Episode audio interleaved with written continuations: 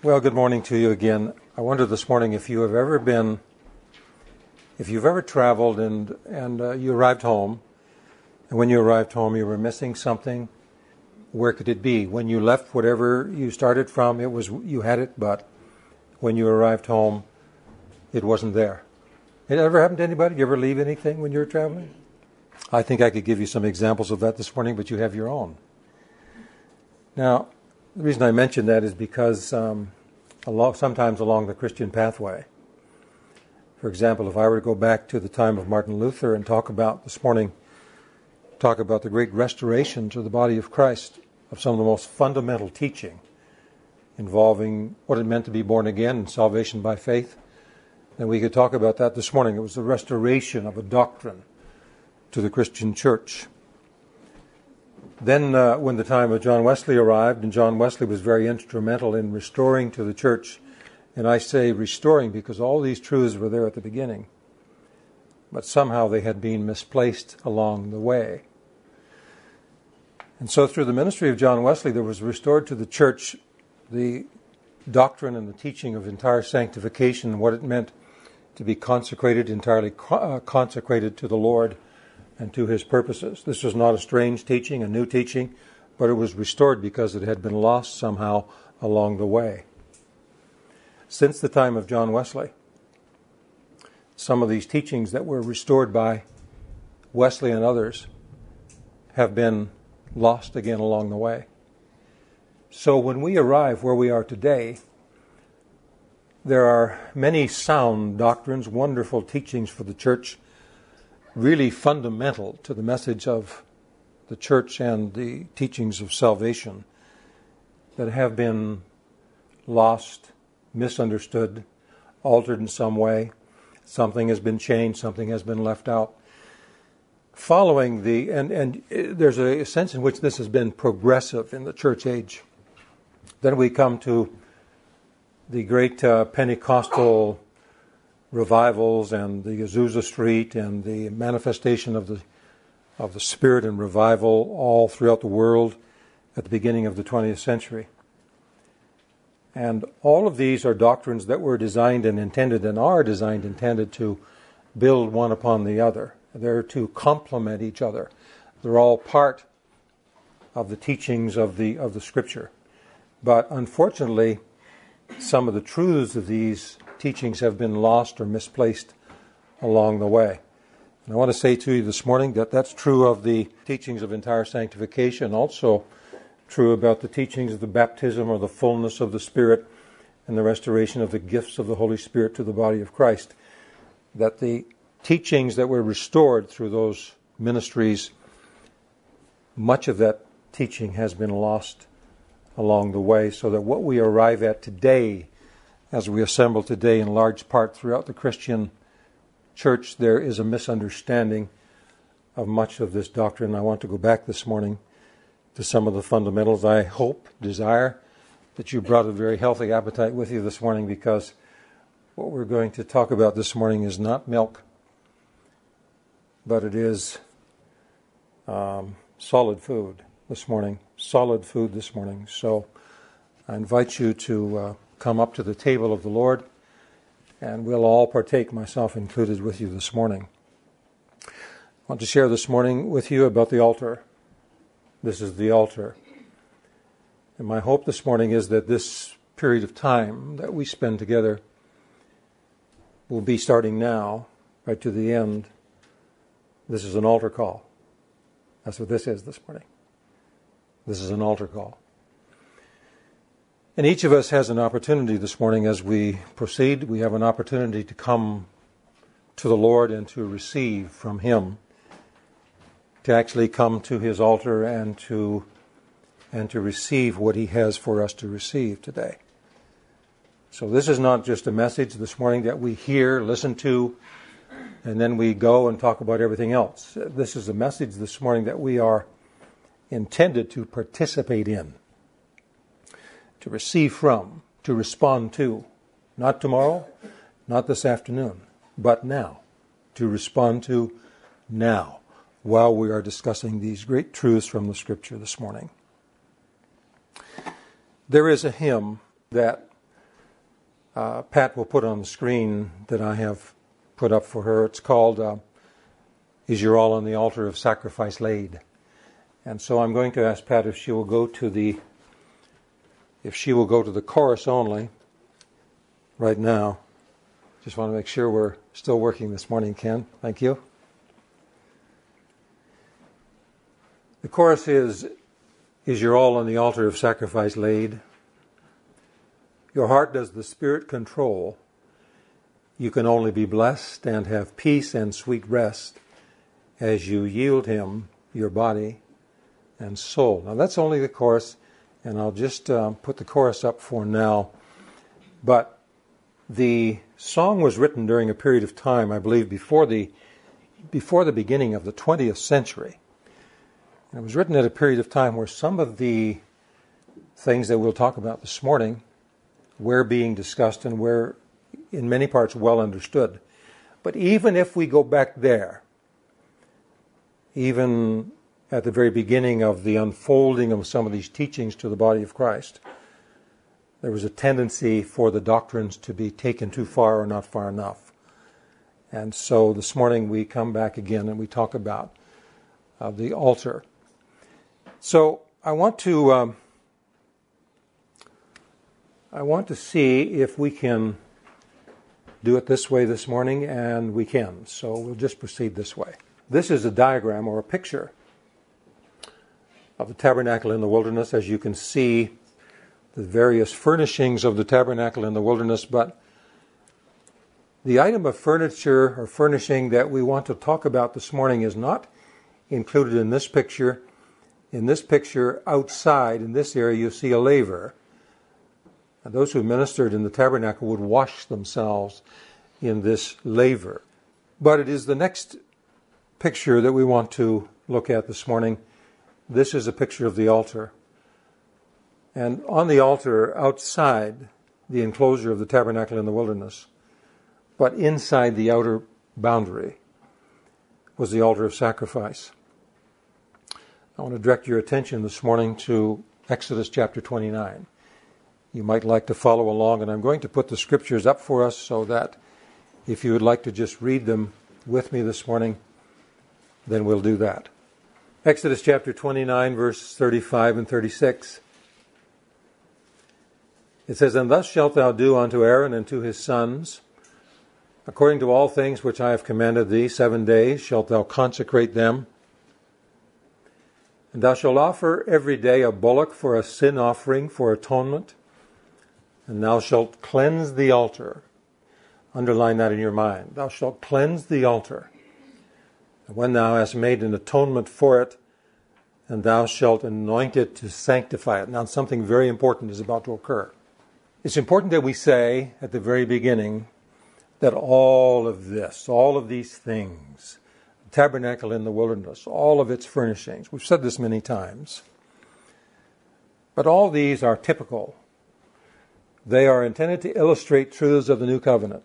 These are all part of the old covenant the way in which the nation of Israel approached God, but they all testify to and point to and illustrate and typify the great spiritual truths of the new covenant.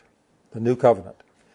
So they are all fulfilled in Messiah Jesus. Every one of them is fulfilled in Him and in the teachings of salvation to be del- delivered from sin and its power to be consecrated to the service of the Lord, to be equipped for ministry. How many of us think about the, necess- the necessity of being equipped for ministry? But all of these are types and illustrations of this tremendous truth when Jesus was confronted with the religious leaders of his own day who rejected him, did not accept him, were finding fault with him. One of the things he said to them, he said, uh, Search the scriptures. Now, when he said search the scriptures, he's talking about the Old Testament that we have. He said, For in them you believe that you have eternal life. But he said, These things testify of me. These things testify of me. On the road to Emmaus, Jesus talking to the two travelers, and he opened up the scriptures to their understanding in a way that they could see for the first time that these things that had been spoken about and written about in all of the scriptures were actually fulfilled in Messiah Jesus, that he is the Messiah. And so now what we want to do is we want to look at this approach to God and this worship in the tabernacle in the wilderness, especially with regard to the altar, because what we need to see this morning is how that relates to ourselves. How that relates to ourselves. Again, verse 36 And thou shalt offer every day a bullock for a sin offering. There were several different kinds of offerings. Uh, for an atonement, and thou shalt cleanse the altar when thou hast made an atonement for it, and thou shalt anoint it to sanctify it. Now, this is very important that the altar would be sanctified because the altar would be the place upon which the sacrifice would be laid. The sacrifice must be laid upon an altar that is holy, sacred, consecrated to God, sanctified is the word, made holy, made acceptable. And so atonement is made for the altar according to the tabernacle in the wilderness and the instructions given to Moses on Mount Sinai. And again, remember that these all typify the message of salvation. They find spiritual fulfillment now. Spiritual fulfillment now. As there was an altar then, there is an altar now. As the altar then must be holy and sanctified, the altar now is holy and sanctified and able to receive sacrifices. Now, there is a relationship between the altar and the sacrifices that would be placed upon the altar.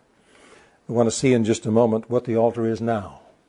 The altar now that we approach is not the altar of the tabernacle in the wilderness or the temple in Jerusalem. There is a different altar now.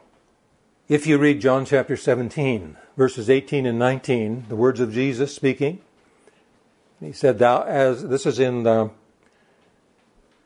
just before he goes to the cross, the great high priestly prayer. As thou hast sent me into the world, even so have I also sent them into the world. And for their sakes, notice the words, and for their sakes I sanctify myself that they also might be sanctified through the truth. The truth is personified in Jesus. So he's saying, And for their sakes I sanctify myself, consecrate myself for their sakes, that they also might be sanctified or consecrated or made acceptable to God through the church, through the truth, or through himself. Messiah Jesus is the altar of the new covenant not the altar in the tabernacle in the wilderness, but Jesus himself as Messiah, as our great high priest. The altar outside the tabernacle in the wilderness would point and illustrate to Messiah himself.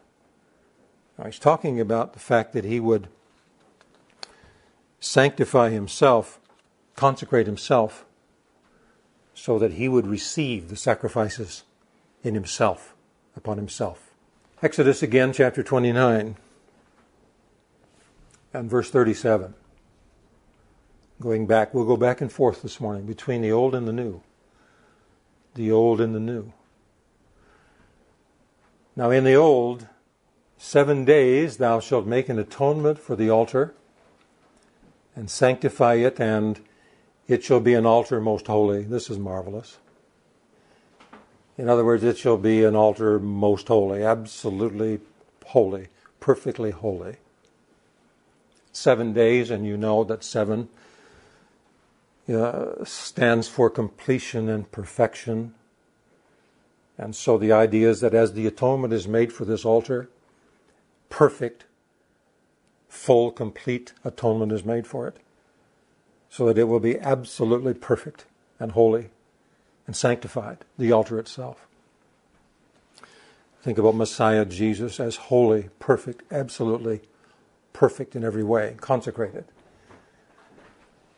Thou shalt make an atonement for the altar and sanctify it, and it shall be an altar most holy. Whatsoever, notice these words, whatsoever touches the altar shall be holy. What does that mean?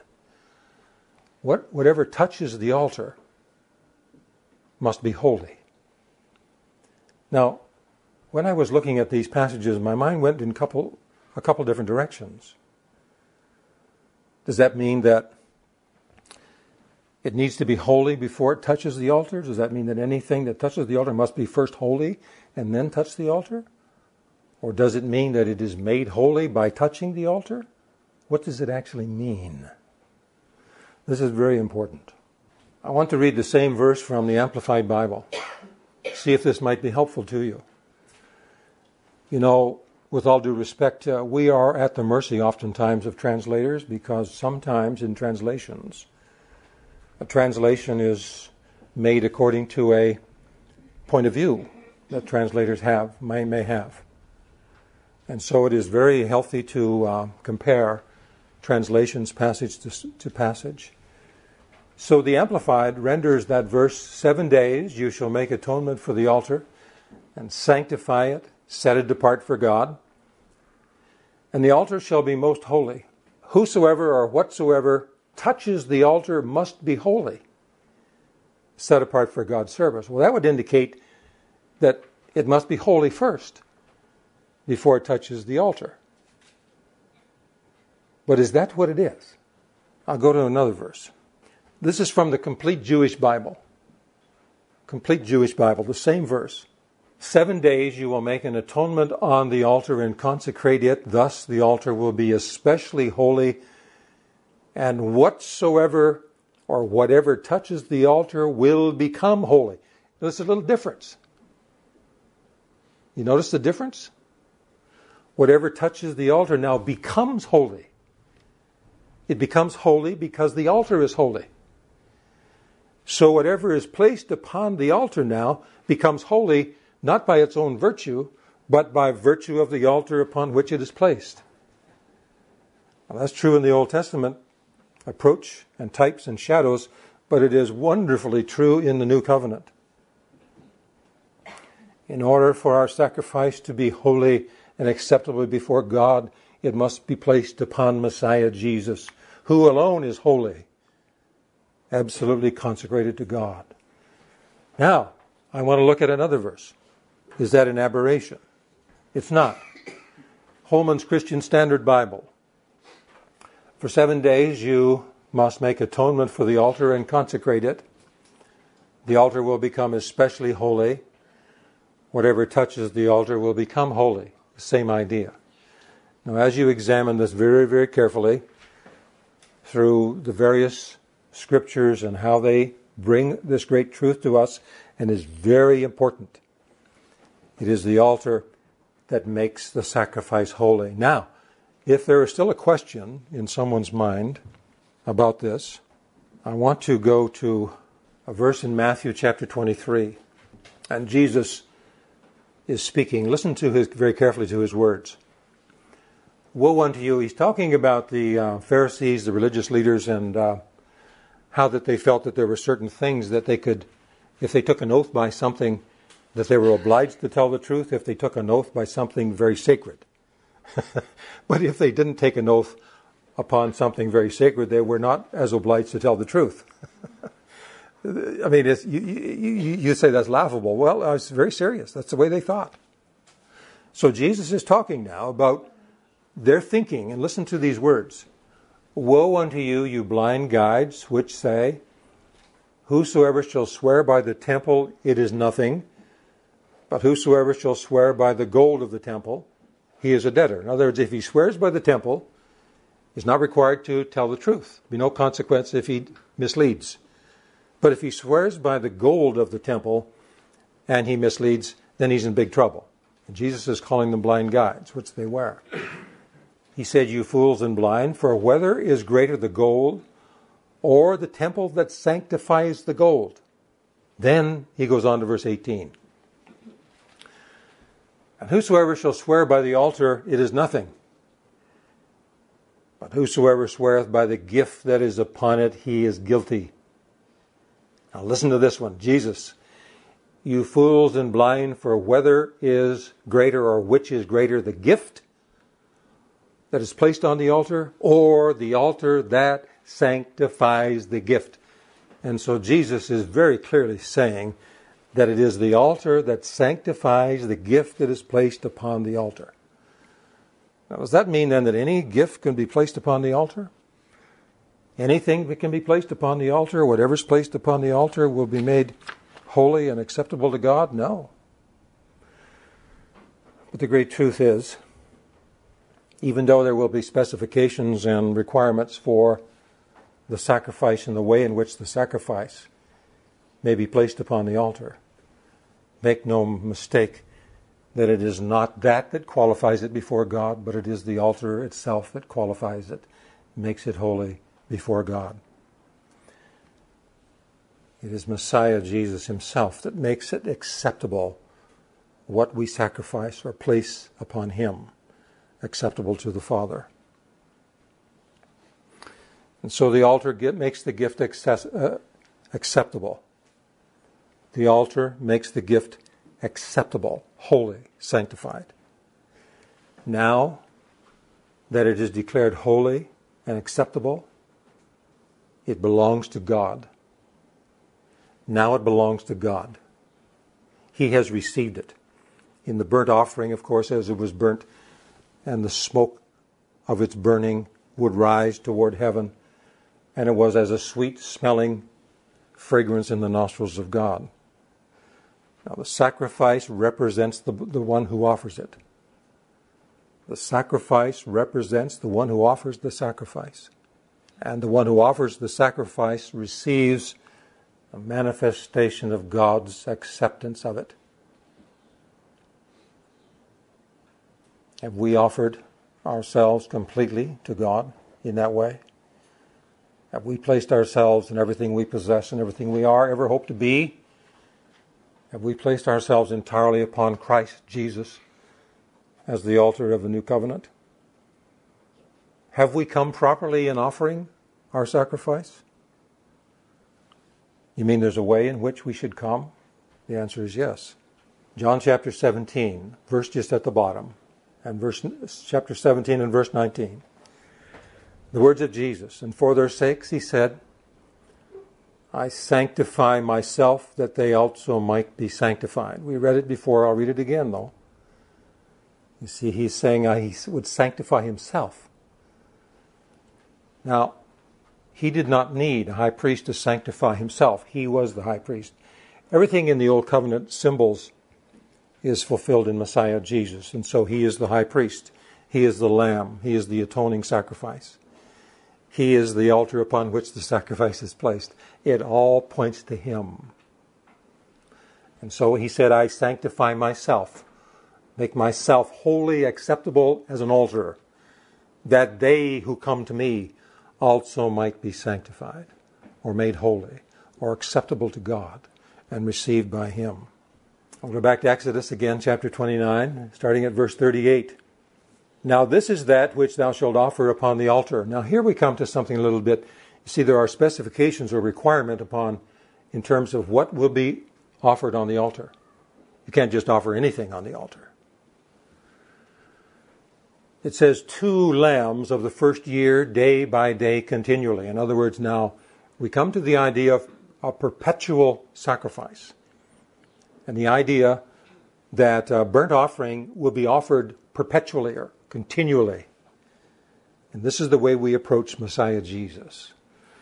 We do not approach Messiah Jesus one time in our lives and say, at a certain day in my life, I approached him and I gave myself entirely to him, unreservedly in every way.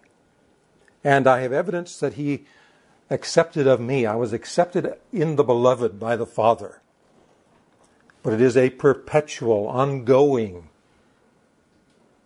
offering that we make. It goes on and says, The one lamb thou shalt offer in the morning, and the other thou shalt offer at even. What if they had offered it at noon?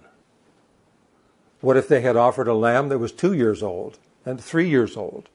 What if they had taken a lamb that was about to die because it was diseased or sick and said, well, why don't we offer this lamb because, you know, it's not going to be around and we can't be benefited by it anymore, it doesn't, it doesn't, oh, I mean, it, there's no value in it, so we'll just offer it.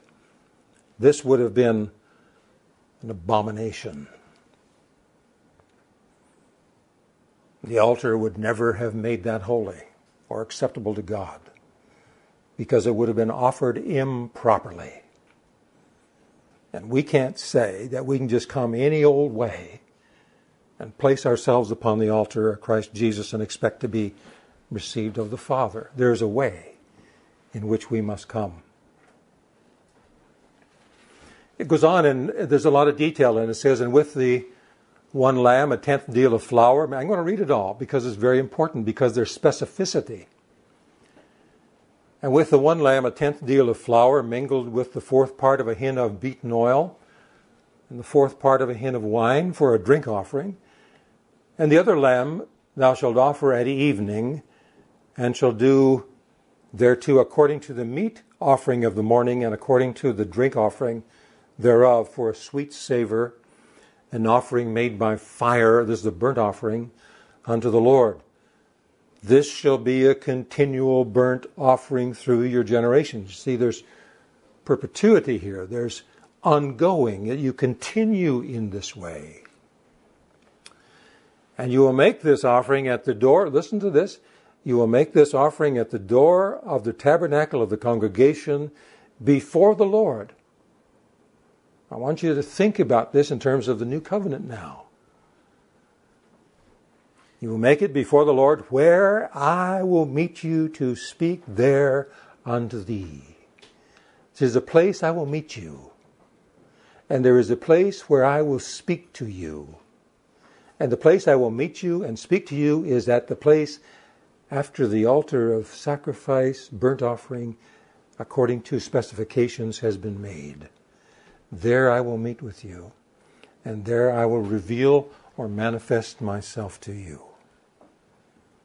This is absolutely wonderful. I pray that all of us have eyes to see and ears to hear. This is absolutely wonderful. Good news indeed for every person. We just have to come in the right way. Let me go to the next passage in Exodus. And, and it says, And there I will meet with the children of Israel. And the tabernacle shall be sanctified by my glory. I want, to, I want to ask you, where's the tabernacle now? In the light of the New Testament, where is the tabernacle? Is it a building in Jerusalem? And the answer is no, it is not a building in Jerusalem. You, individually and collectively, are the tabernacle. You are the place that will be sanctified by His glory. And I will sanctify the tabernacle of the congregation and the altar, and I will sanctify also both Aaron and his sons to minister to me in the priest's office.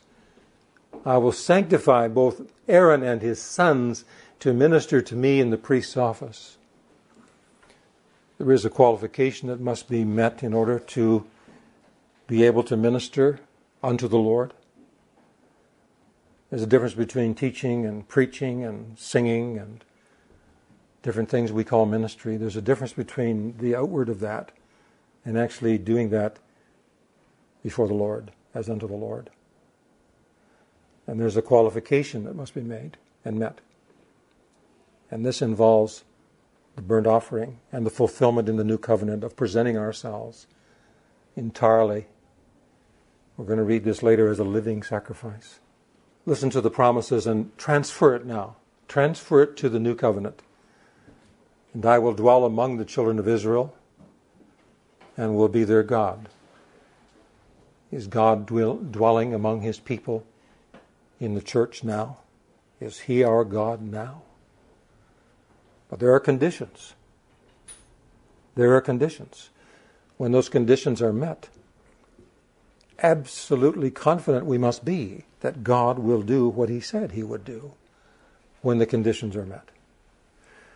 Let me talk a little bit, just interject this thought uh, here about faith in the Old Covenant. When they came and brought the sacrifice exactly as prescribed, when they brought the sacrifice exactly as it was described, and when they brought it at the right time, and when they brought it in the right way, and when it was presented to the altar in the right way, then the offerer of the sacrifice had every reason to believe and absolutely knew, as he saw the smoke ascending towards heaven, that it was accepted of God the Father.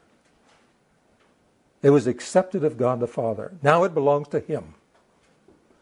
And the evidence that He would accept it was given because He said, I will appear to you then before the door of the sanctuary. In other words, I will reveal myself to you. I will make myself known to you when I receive you. I will make myself known to you. This is referred to as the witness of the Spirit in the New Covenant. It's wonderful things. And so they had faith and confidence and trust as they came and as they offered the sacrifice. We come the same way now. When we come before the Father according to the conditions that are made for us to come, then we have the absolute assurance, no doubt whatsoever, that we are accepted of the Father in the Beloved, and that Jesus Christ Himself, as the altar of the new covenant, makes us holy and sanctified before God. And He will surely reveal Himself to us. I want to come to the New Testament again. Matthew chapter 5, verse 23 and 24. This is going to talk now about Jesus is talking to us about the way we come to present our gift at the altar. He said, Therefore, if thou bring thy gift to the altar and there remember that your brother has aught against thee, what does that mean? Your brother has a grievance against you. You come to the altar to present your gift.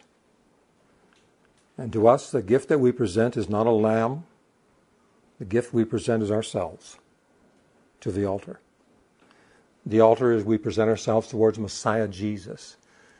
And he said, I sanctify myself that you might be sanctified through the truth. But if we come to present ourselves as a living sacrifice, and we come and it, we become aware that someone has a grievance against us.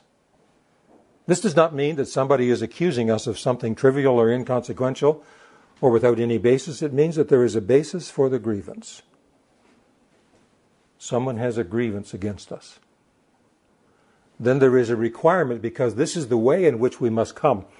The way in which we must come is the way of repentance, heart sincerity, absolutely willingness to forfeit everything of ourselves.